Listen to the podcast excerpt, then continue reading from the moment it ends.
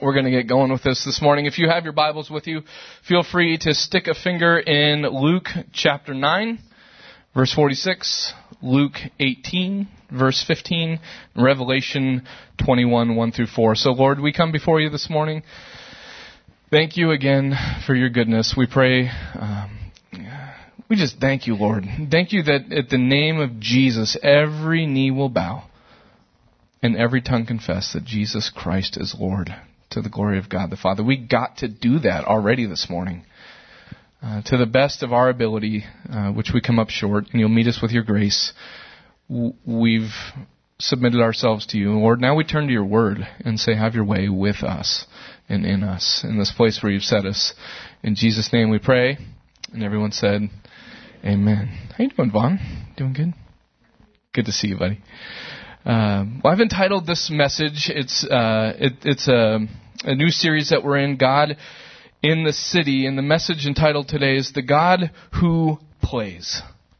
Last week we talked about the globe in motion. We talked about how the Lord imagines cities and is using cities as a catch basin for the nations, that the world is coming to cities uh, at rates that are unprecedented. Nations are coming together at rates that are unprecedented, and the hope of taking the gospel to the whole world doesn't mean that you have to get on an airplane and cross an ocean anymore. It simply means that we have to cross the street and say hello to our neighbor. Uh, that message is online if you want to check that out at southeverett.org backslash podcast. It's an important one to check out. We're going to build on that. But timely, what's been going on in the news, uh, there's been much conversation over the past few weeks about cities that are dying. Anyone heard anything about cities that are dying on the news? Uh, in the social media, it's kind of taken our region by storm over the last 12 days. Cities that look more like war zones than the thriving amplifiers of the gospel that God created our cities to be.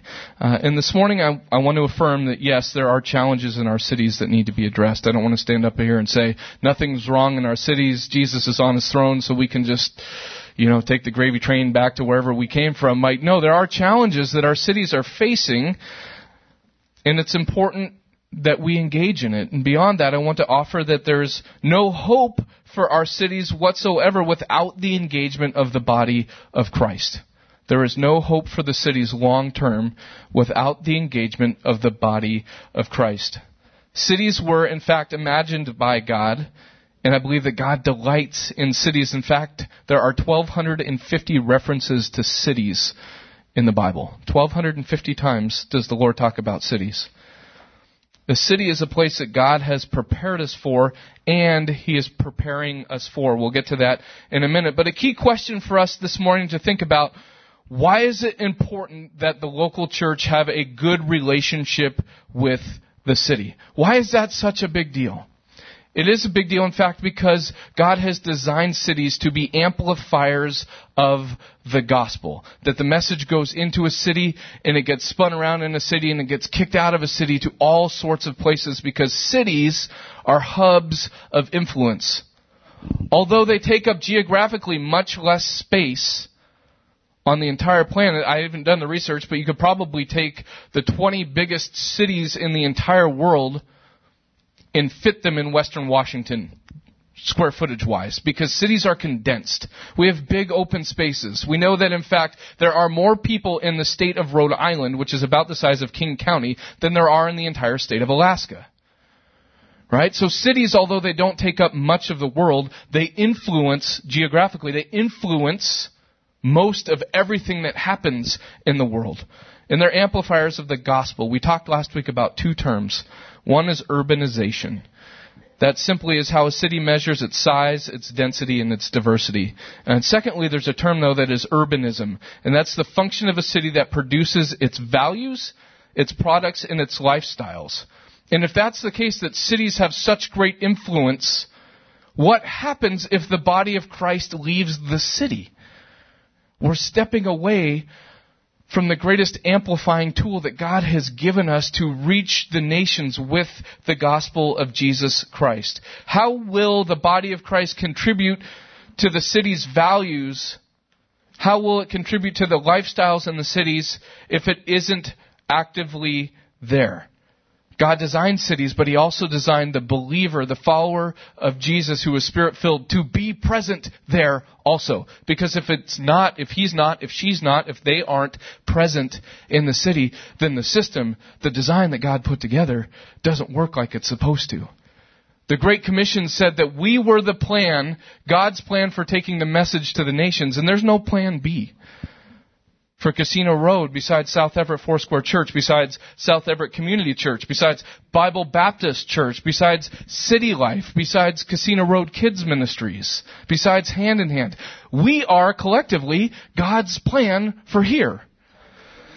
We ain't gonna do it. No one's gonna do it. So that's what we get to do.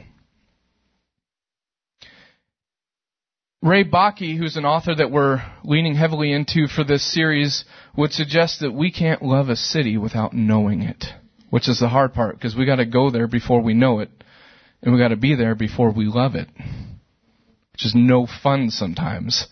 Being in a place that we don't know and we don't love, but God has called us to. But the more time we spend, again, relationship, we long to have relationship with one another, and that just takes time.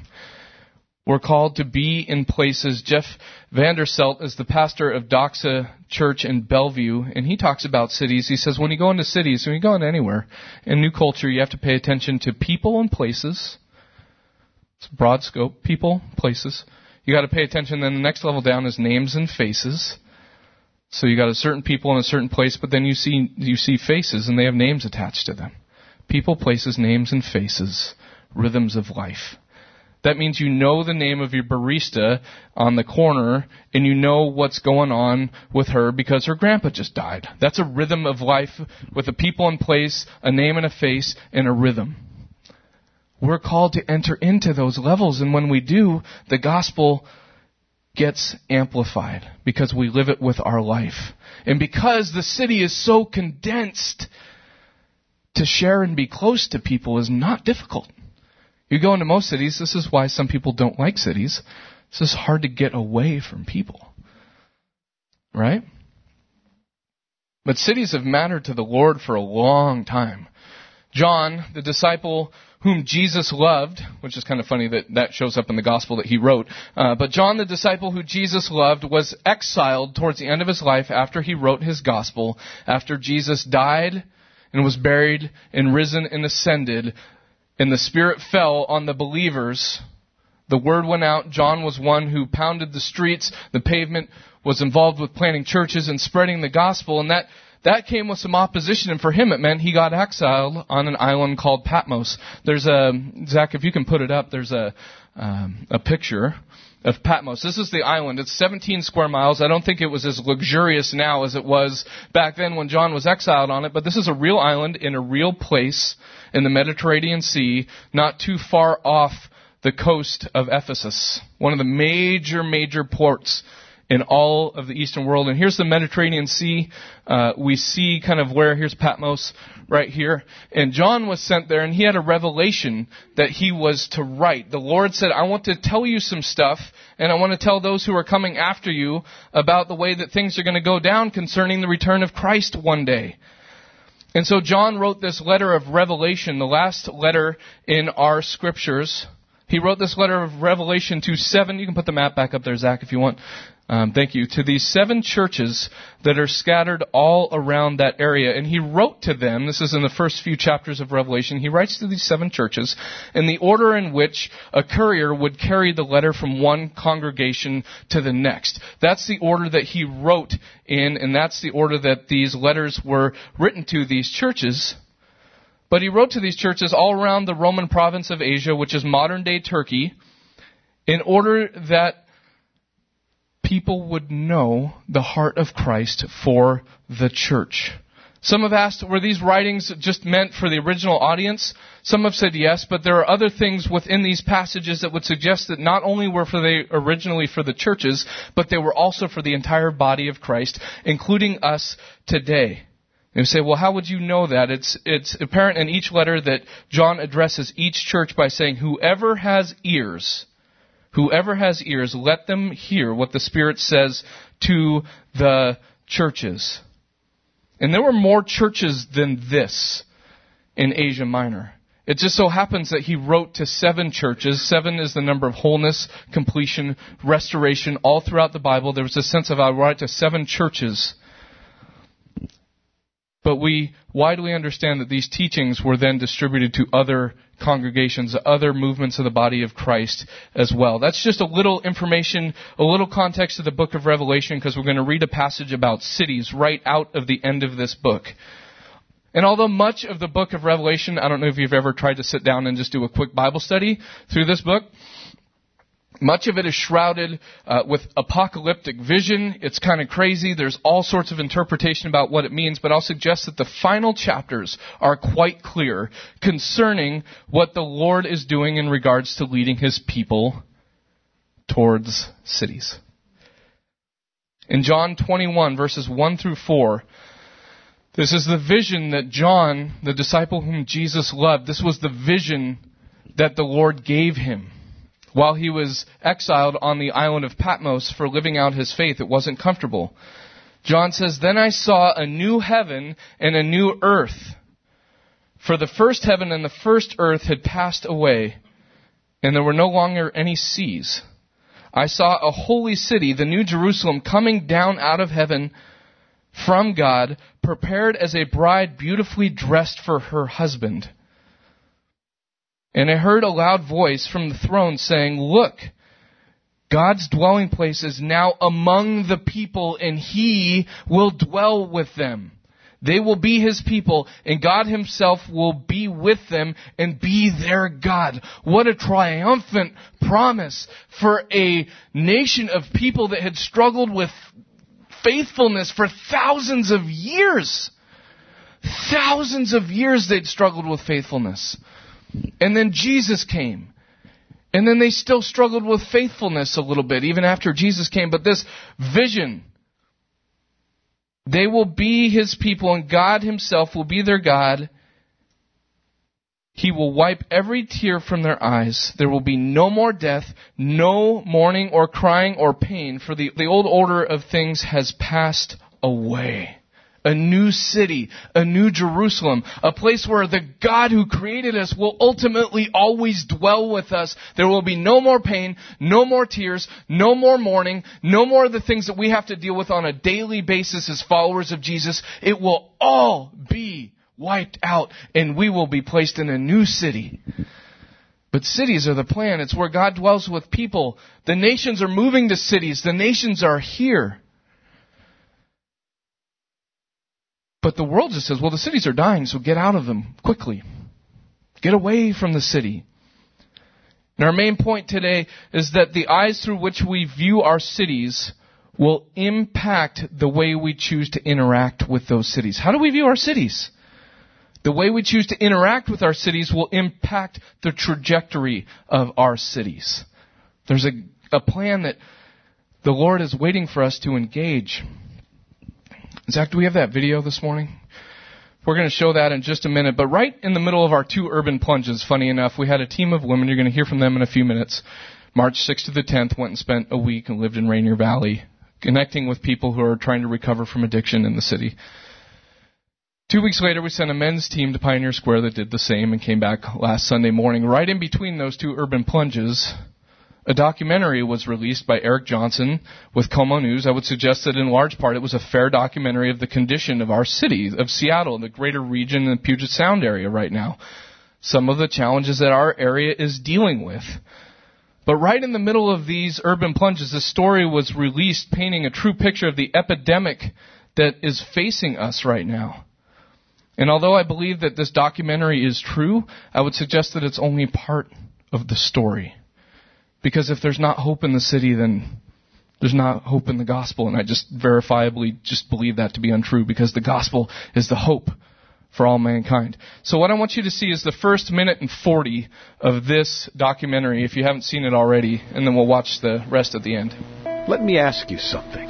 What if Seattle is dying and we don't even know it? This story is about a seething, simmering anger that is now boiling over into outrage. It is about people who have felt compassion, yes, but who no longer feel safe, no longer feel like they are heard, no longer feel protected.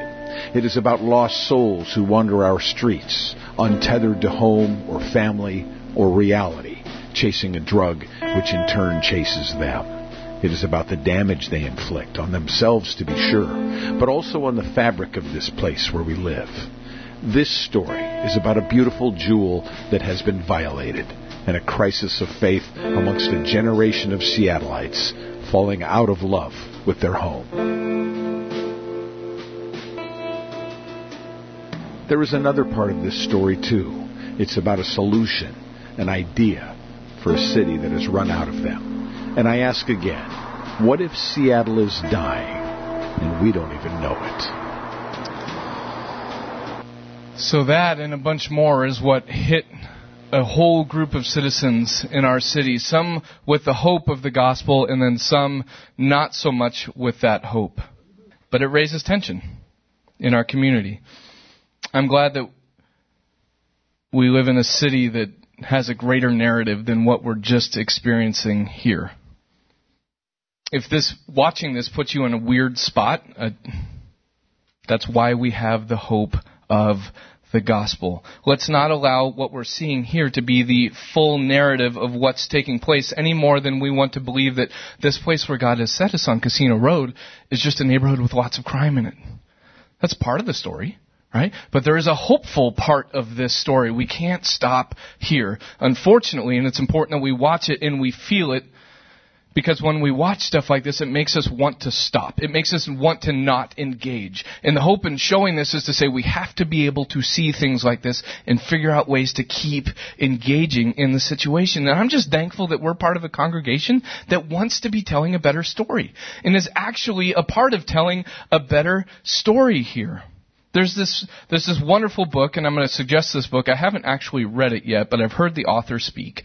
And I know the content, and I ordered the book on Amazon. It should be at my house tomorrow. But it's a book by David Hillis called Cities, Playgrounds or Battlegrounds. When asked about this book, John Perkins, who is local, both David Hillis and John Perkins are local to this region, the founder of the Christian Community Development Association, John Perkins, said this about cities.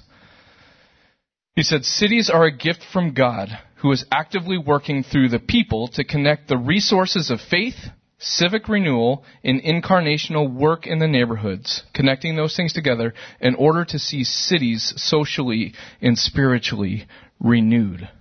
That's what cities are for. They're to bring all these things together. We need believers who will actively engage in the systems of cities, even with people that aren't Christians.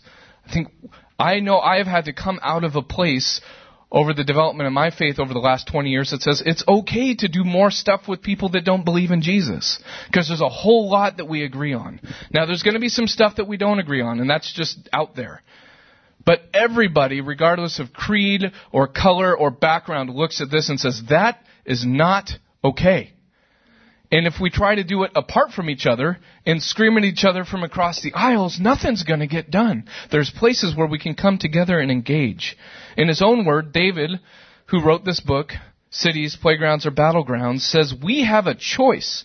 We can view our cities as God's playgrounds, where God's redemptive spirit is already at work, where we are invited to join in and share our gifts, or we can view cities as battlegrounds where divisions create rivalries and there is discord. The former is the, is the perspective required to bring us and our cities closer to God's peace. That is a place in which we see God as our friend, neighbors as co-laborers, resources as abundant, and mercy and grace available to us all. Wow. I mean, that's just some incredible hope. And so the question we need to pose our, to ourselves this morning every time we see something like this is how will I choose to view my city? Because if the enemy can think that he's won and it's time for us to disengage, we've lost. But we haven't lost because Jesus died on the cross. The power that raised Christ from the dead is the power that's available in us says the Word of God. That same power that rose Christ from the dead can raise cities from the dead, right, Randy? Come on, Randy knows. We've served together downtown. We've been a part of this. We've seen our lives restored by the power of the gospel. And he's not done till every person has the opportunity to call on his name. So if our city is a battleground, let's just say, let's just propose for a minute that it is, then we ought not to go into the city. We ought not go into the city. So Eric's going to walk with Jedediah for a few minutes, right? It's how we engage the challenges in our city. I'm glad that Jedediah is learning to become a part of our congregation. I'm glad that on a better day, Jedediah and I took a walk to the Starbucks and he told me about his family and the love that he has for the church. And then some days are just harder than others when we're dealing with the ravages of mental illness, right? Praise the Lord that Jedediah is a part of this community. He will have good days and bad days, right? But so am I. So will I. And I'm glad that Eric is here. And I'm glad that Eric wants to walk with Jedediah, and we all do, right? Teachable moments, what's going on in the midst. This is what happens when we engage cities. It makes us uncomfortable because we're not sure what to do when people say things we shouldn't say in church, right? You know, like this is just the world we live in. It's the community where God has placed us. And we get to uh, learn how to engage, right? We get to learn how to do these things. So if a city is a battleground, we should fear it. And we should run for our safety if it's a battleground.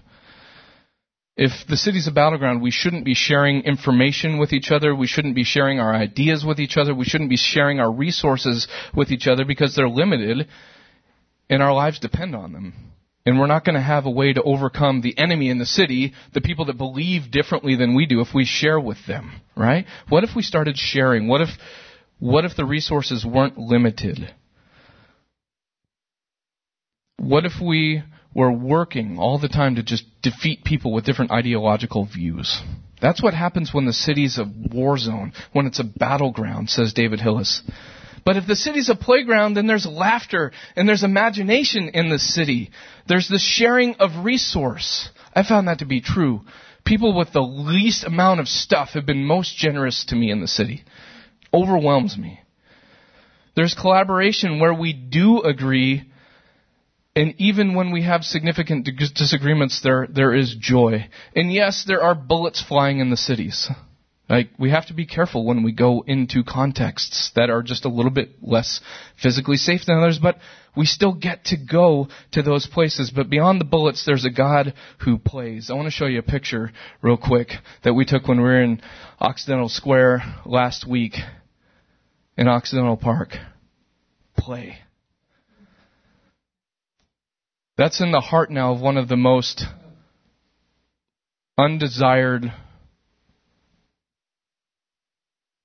set of bricks in the whole city. That is Occidental Park that years ago was ravaged by opiate addictions, crack addictions, alcohol addictions.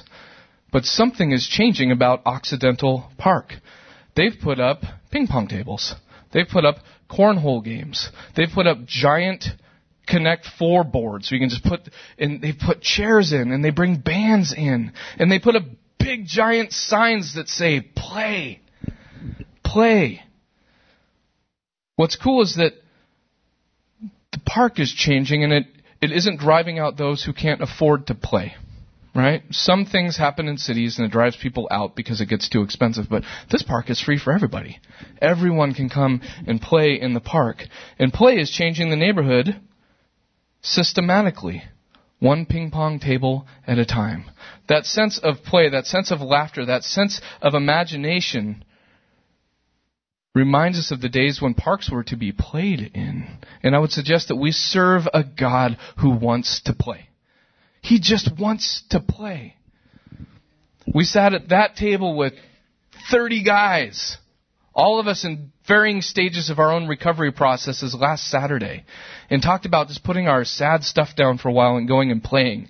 We jumped on a ferry boat and we went over to Bainbridge Island and 30 of us walking down the streets, clogging up the line of a local ice cream parlor and all eating ice cream in the sun together. With some men that were as busted up and torn down as the men that we're seeing in this video three months ago. Same dudes. God can redeem what's happening just by being in relationship. That's what he does. And Jesus had, he had this desire to make sure that, that people understood that to come into a relationship with him, to come into his kingdom, to come into the kingdom of heaven would demand a childlike, playful faith. That's what it would demand. That we have to play like kids. We have to just be able to have fun, to enjoy, to be together. And Jesus had lots of conversations with his disciples, many discussions about this new kingdom that would be coming, this new city. And it left them to wonder about where they might find themselves in this paradigm, this new pecking order, this new organizational chart. And so the disciples started pretending like being a part of Jesus' kingdom was a war zone where there was limited space to be involved, and that you could only make it if you push the other guy out like Survivor. You set up some sort of like backhanded scheme to get the other guy out. And so the disciples were arguing in this way. The disciples were um, ignoring the things that Jesus was hoping that they would see. That this was a kingdom that could be played in. Have you ever noticed that kids are chomping at the bit to engage strangers in relationships? Children. If we have a childlike heart, we will engage people in relationship. We'll be chomping at the bit to get with those who we don't know yet. And the gospel speaks to this in Luke 9:44.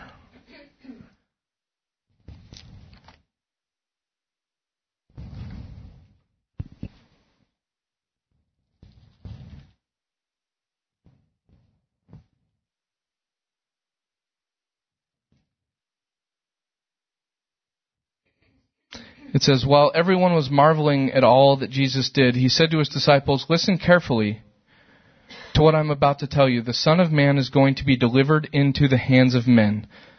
But they didn't understand what this meant. It was hidden from them, so they didn't grasp it, and they were afraid to ask him about it. What happens when we get fearful about things we don't understand, like cities? We start to grapple with each other. We start to pick at one another. And this is exactly what the disciples did. It says in 46, an argument started amongst the disciples about which of them would be the greatest. When we get fearful, we, we go to us, we go to me, we go to self. Jesus knew their thoughts, and he took a little child that had been standing beside them. Then he said, Whoever comes to me, Whoever welcomes this child in my name welcomes me, and whoever welcomes me welcomes the one who sent me. For it is the one who is least among you who will be the greatest. A child he took. He turned his community into a classroom. He didn't always do that. Sometimes when the disciples got in arguments, he rebuked them. Sometimes when the disciples got into arguments, he ignored them. And this time he just turned the city into the classroom. He said, Look at this child.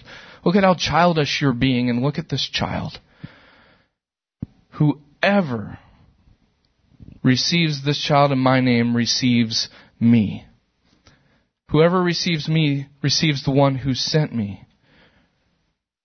For the one who is least among you, this is the one who is the greatest. In Luke chapter 18, Jesus spends some time talking to his disciples about prayer. He shares the, the, the parable of a, a widow who relentlessly sought the help of an unrighteous judge. He shares this parable. This woman, she just wanted justice from an unrighteous judge. And through this parable, Jesus was teaching his followers to pray with persistence. He shared a second parable of a godless Pharisee and a repentant tax collector. This Pharisee that said, Lord, I thank you that you haven't made me like that guy. And then the tax collector says, Oh Lord, I'm, I'm only a sinner. In this parable, Jesus is teaching how his followers to pray with humility. So pray with persistence. Pray with humility. He uses two parables to get to this point. And then in Luke 18, just like Luke 9, Jesus turns to a child again. Luke 18:15 through 17. Right after these two prayers. right after these two parables about persistence and humility. It says, People were also bringing babies to Jesus for him to lay their hands on. When the disciples saw this, they rebuked him. But Jesus called the children and said, Let the little children come to me, and do not hinder them, for the kingdom of God belongs to such as these. Truly I tell you, anyone who will not receive the kingdom of heaven like a little child will not enter that kingdom. And it was a Hebrew custom at the time dating all the way back to Jacob, who was called Israel in the Old Testament in the book of Genesis, and his son Joseph, those guys, it dates all the way back to then that, it, that Hebrews would place the hands on the heads of their children and they would bless them. This happened in the Old Testament and it happened in the New Testament. And this verb in the Greek in Luke 18 that says the children, people were bringing their children indicates that this wasn't just one or two or three kids. This was lots of kids. And lots of people were bringing children to the rabbi to bless them because it was a part of their tradition. But like anybody could do that. You wouldn't want to bother the rabbi with something like that. This is such a menial task in Hebrew culture. It's a little ironic because they'd gotten to a place where children were unimportant, but everything about the tradition of the Hebrew culture says that legacy generations are the greatest blessing going back to Abraham. Look in the sky, see the stars. Great will your descendants be. Your legacy is in the lives of your children and their children and their children and their children. But somehow they got caught up in this self-righteous place where kids and legacy were no longer important. So don't bother, the disciples say, don't bother the important rabbi with this menial task of blessing children. Because everything had become so serious. The city had become a battleground, a place where competition took place and tryouts were, and people got cut, and there wasn't enough resource. And Jesus said, settle down for a minute. Let the children come to me. Let's flip this kingdom mentality on its head and decide that the city can be a playground. Let's decide that imagination belongs here, that laughter and joy and abundance belongs in the city. And the same struggles that this generation dealt with 2,000 years ago are coming out in news reports on television in 2019, saying the city's a battleground. Yes, it is. But it's also a playground. And we get to be the ones to decide which is which. We have to be aware of how to respond to situations like this. We get to be the people who respond to situations like this. We get to work with local governments, even when we disagree with them. If you haven't seen this full video yet, there are interviews with one of the uh, one of the guys that's that's actually been tasked as the czar of homelessness in Seattle, Scott Lindsay. He worked with Mayor Ed Murray and his job was to figure out homelessness in the city. Well, there's a lot that Scott Lindsay and some of my friends at the mission disagreed on ideologically, but they both agreed that homelessness was a problem. And so my friend Brian Chandler, who some of the guys and gals met while we were down in Seattle, he's the director of outreach for the mission, and he goes out onto the streets daily and engages the city as a playground. And he helps people come back to life. And he engages with the city to such an extent that every Wednesday morning, Brian is invited to one of the most important meetings in the city of Seattle to engage this challenge of homelessness. Every Wednesday morning. And Scott Lindsay, who you'll see when you watch this video, it's on YouTube, is a friend of Brian Chandler. They're friends because they're both seeking the peace and the prosperity of the city. Brian says we have to learn how to see this city differently. We have to see it through the eyes of children. Although somewhat helpless, children are, um, they're full of faith and love for all people. Children are, right? Full of faith, full of love for all people, and children love to play. So, what if cities were playgrounds? I'm going to show you the end of this video, Zach, if we have that queued up. And then we're going to invite a couple people up here to share about their experiences in the city. So check this out.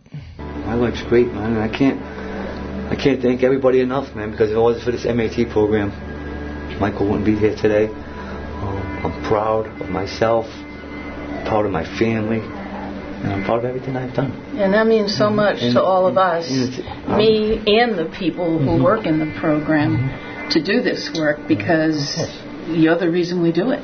What they've done in Rhode Island and in other places can be boiled down to two simple concepts enforcement and intervention.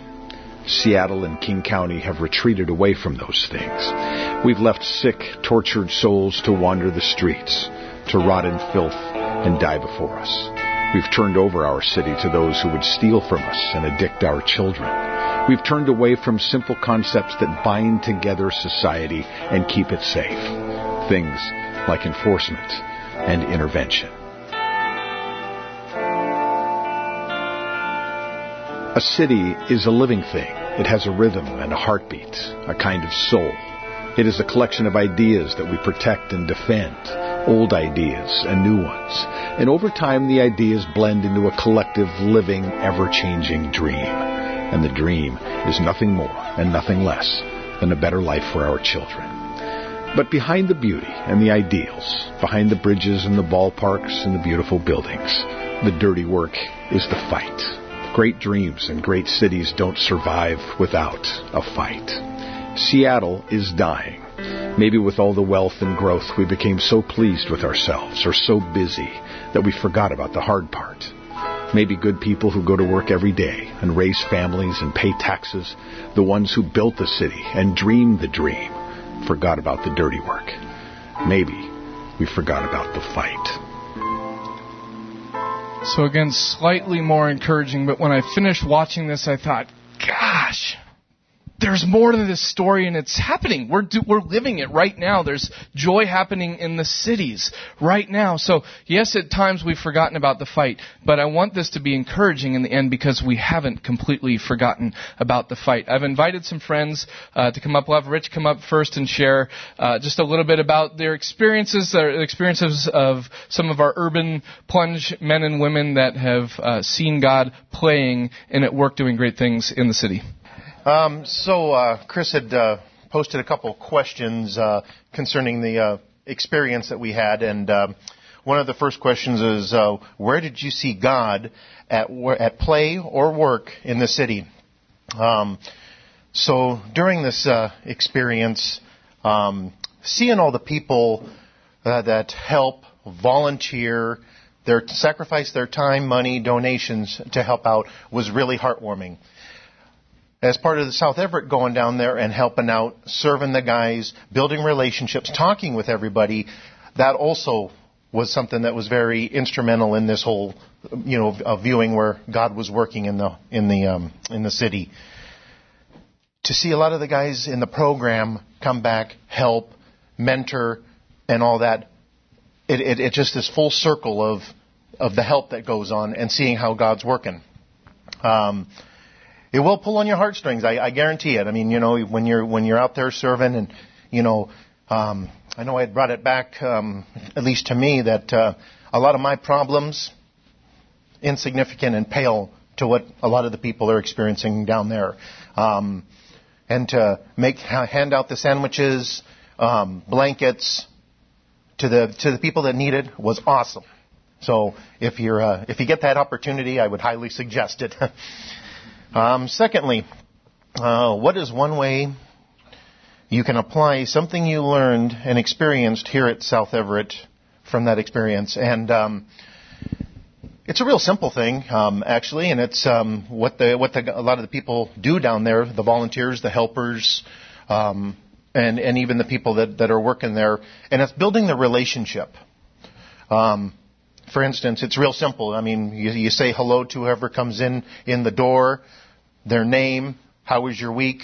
Um, you know, to some people, yeah, you can say hi, hello, and it's just your your normal thing in passing. But when you get to know the person's name and, and build that interaction, hence, like you said earlier, building that relationship, it doesn't happen overnight. Um, it, it, it, takes time, sacrifice, and all that. So um, those were the, the, the two points um, from what I got out of the experience. So. Awesome. Thanks, Rich. Yep. Appreciate it. And Rich, you were telling me that you've also had a chance to have some conversations with a very skeptical neighbor after watching this, and you had a chance to say, "I just was living down there," and and he he made a comment to, about how impressed he was with uh, your ability to engage some of those challenges. That's awesome. Very good. Uh, Colleen is going to come up and tell us a little bit about her experience, and then Marley Huber couldn't be here today, but uh, Colleen's going to read uh, what she wrote on her behalf as well. um, well, my trip to the mission, it was uh, several adjectives for it, but it was inspiring, it was humbling, it was challenging, it was encouraging, and just a blessing to be able to go. Um, I would strongly encourage you, I echo Rich, to go if you get the opportunity. We stayed at the Hope Place, which is a women's um, mission where they can go and be in program. And it is a beautiful facility in Rainier Valley. Oh, there I am cooking spaghetti. yes. Um, it's a beautiful facility, but it is named so well. Hope Place. You walk in, and even in the atmosphere, you feel hope, and there's a level of peace um, as you walk in, and then you just see the hope of Jesus on women's faces. Many of the staff are graduates of the program, and it's just filled with living testimonies of the power of the transformation of Jesus. There's so many stories I could share, but one woman in particular um, just stood out to me and still does. I still um, this is a beautiful woman from Ethiopia. She and her 10 year old son were living at Hope Place, and their story was a little bit different. It wasn't a story filled with addiction or bad choices. Her story includes things that wasn't was out of her control. And she and her son found themselves living in their car. And that wasn't you know, wasn't a dream of hers and how to be raising her son. So fast forward, they found their, themselves at Hope Place. She's been involved. Everyone has a job that lives there, and her job includes working in the kitchen. Well, one of her dreams has been to become a chef. And when she is cooking, she says it just brings out joy in her, and when she can feed people, it just fills her soul. And so, but she didn't really think that dream would ever happen. There's a gentleman named Norm, and I don't know his official title, but he is the director of all the food services. St. Norm, right? Yeah. We should get him to come to church sometime and share his story. Oh, my good. Anyway, side story. Um, God placed a vision on his heart to start a culinary school. And as he watched, I'll, I'll call her Victoria, as he watched Victoria, her leadership abilities, her giftings in the kitchen, he reached out to her for Victoria to be her, his first intern in the culinary program. One side thing is that she has been caring for her aging and ill father. And where he is in the facility he's in, there wasn't space for she and her son to live. So, but she knew she couldn't do both. So I got the chance to pray with her. And then I just said, you know what? You go talk to your dad and Jesus is all over this and you're going to get confirmation from your dad. So she went, she talked to him and lo and behold, her dad's like, this has been a dream of yours. I'll be good. You go. So I'm excited to stay connected with her and just see what God does with her. And for here, whether we greet at the door, serve cookies, um, serve in Sunday school with Casino Road kids, on and on and on. We're seeing lives transformed here just like they are in Rainier, Rainier Valley. Thank you, Colleen. That's awesome. Good stories are happening. My friend Robert Fleming, would you like to come and share with us?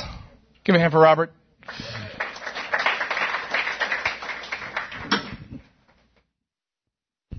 Thank you, guys. I am feeling very nervous right now, and I um, have um, I have um, uh, some stories to tell. But I think that the um, the biggest thing is um, that um, that I think what Rich said what Rich said was correct. That that we we we made some friends on the on the on the on the trip and we um, were able to meet some of the people that were going through the program, and um, the program has has different levels for people to go through for them to be able to complete their uh, program, and um, uh, there was a, a gentleman named Jonathan that I had an op, uh, had got a chance to meet, who was telling me that he um, he was abused by his mother, and he was um, that's what led him to his addiction, and he um, and I, th- I had thought that I um, I had made several assumptions about the um, people that were going through that program, and um, when I um, after staying a week there, my assumptions had changed, and I um, I think that um, I think that the uh, uh, the things that uh, led these people to go into the program were either uh, personal tragedies or they were abused as children. So I that's um, that's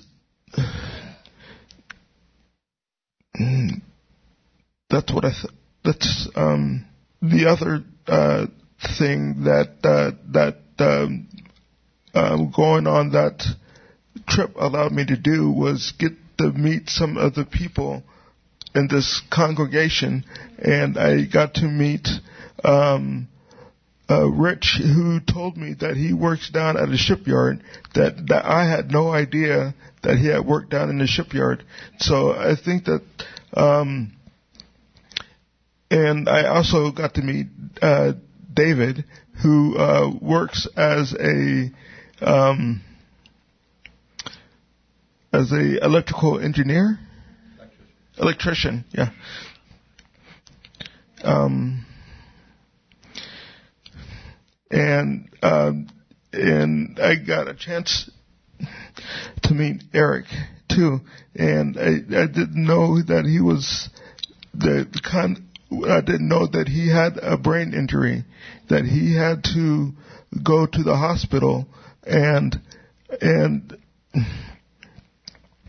and the doctors had to look after him, and he had to um, spend several weeks recovering from his brain injury, and and Eric and I have you know similar um, uh, troubles where I I that where my stroke has caused me to have um, um, brain injuries. Can we give a hand? Thank you. That that guy, that guy, right, Robert? That guy, right, right. Thank you for being courageous and going downtown to do something you didn't think that you could do, allowing your perception to be changed of the individuals that we got to spend a week fellowshipping with and living life with and growing in recovery together. Uh, and thank you for making some friends here. And thanks for being a part of this. We love you. We love you. Mr. Laverne, did you want to come and share? Okay. We got to put your picture up first, though. We can't do this unless you. I mean, come on. there we go. So, this was a very fun experience for me because on Wednesday night was very hard. I was being very attacked by the enemy. He was wanting me to force me to go home. But I was able to fight through it with my teammates, and I'm glad I stayed because I learned so much with the people who I was with. Um, my my favorite experience with the search and rescue, I was able to see the glory of God through through the hope of the eyes through the people that I was able to reach, and it was very enjoyable. And I was able to learn more about the people who I was with. I was able to connect more, build more um, friendships. Thank you, Zach. Appreciate it. It takes courage to engage a city. I mean, it just absolutely does. Uh, my hope in this is that there's so many, and there's so many more stories that that could be shared. We got we got commissioned into our urban plunge in Pioneer Square by a man who was homeless, sitting in a doorway that we happen to know from previous experiences, and and here's a man filled with the love of God, and um, it was quite remarkable. Randy, do you, you want to share one thing? All right, Randy. Randy's a friend of mine. We got to know each other through the mission, and uh, yeah, what you got, sir?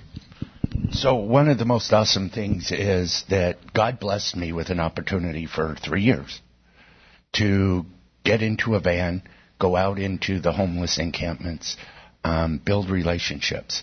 Um, I learned the names of about 500, 600 people who live on the streets in Seattle. And one of the blessed things that we got to do is help those when they said, I'm ready. Let God come take me what you preached about today was the one thing that's always been on my heart, and you know how much I love search and rescue. Mm-hmm. Amen. Thank you, sir.